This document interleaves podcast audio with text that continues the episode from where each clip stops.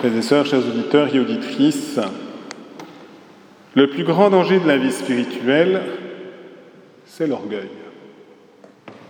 La meilleure disposition pour progresser spirituellement, c'est l'humilité. Et la lecture du prophète Ézéchiel manifestait cette exaltation du moi, de ce prince de la ville de Tyr, une exaltation orgueilleuse qui a fait que la tradition a utilisé ce passage pour décrire aussi l'orgueil encore plus démesuré du diable et les conséquences ainsi de sa chute vertigineuse loin de Dieu. L'évangile d'aujourd'hui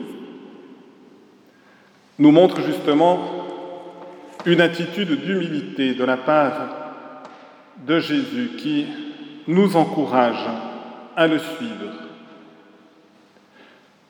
Il y avait justement ce jeune homme riche qui finalement est parti sans rester avec Jésus, mais la tradition a reconnu aussi que ce jeune homme riche allait finalement le suivre et que c'était l'évangéliste Saint Marc qui, au moment où Jésus est entièrement dépouillé, c'est-à-dire dans le jardin des Oliviers, après ce moment d'agonie, au moment de l'arrestation, ce jeune homme part tout nu dans la nuit, abandonnant tout pour suivre Jésus, entièrement pauvre.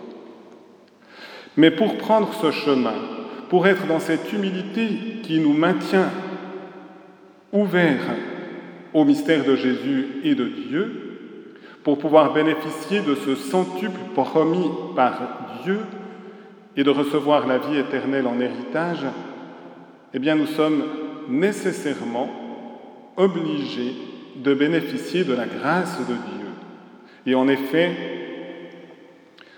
Jésus nous dit, entrer dans le royaume de Dieu est impossible aux hommes, mais à Dieu tout est possible.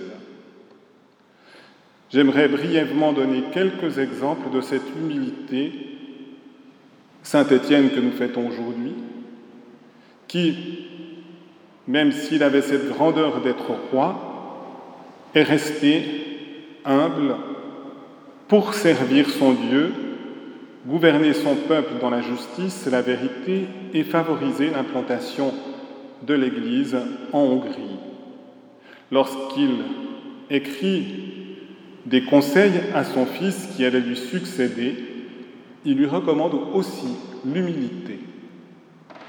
Ce passage de l'Évangile a aussi été choisi pour célébrer Saint Nicolas de Flux, le patron de la Suisse, qui, avec une grandeur tant humaine que spirituelle, eh bien, est resté dans l'humilité. C'est aussi ce même passage qui a été choisi pour Saint Benoît, patron de l'Europe. De nouveau, grandeur et en même temps humilité du service de Dieu. Si nous regardons dans l'Évangile, je citerai deux exemples qui nous montrent que l'humilité ouvre à la profondeur du mystère de Jésus. Nicodème, qui était un maître en Israël, Jésus lui fait la remarque, tu ne connais pas ces choses de Dieu, toi qui es un maître, réaction normalement spontanée d'un maître reconnu de tous, il aurait dû en quelque sorte se révolter contre les paroles de Jésus. Or, il les accueille avec humilité et Jésus lui ouvre son cœur. La Samaritaine, mal vue chez elle parce qu'elle avait eu cinq maris et que celui avec qui elle se trouvait n'était pas son mari, lorsque Jésus le lui révèle, de nouveau, au lieu de se regimber contre Jésus, elle est touchée, elle accueille et son humilité va en faire le témoin du mystère de Jésus auprès de tous ceux qui la regardaient de travers. Nous voyons ainsi que si nous maintenons notre cœur dans l'humilité, nous serons également dans une ouverture au mystère de Jésus.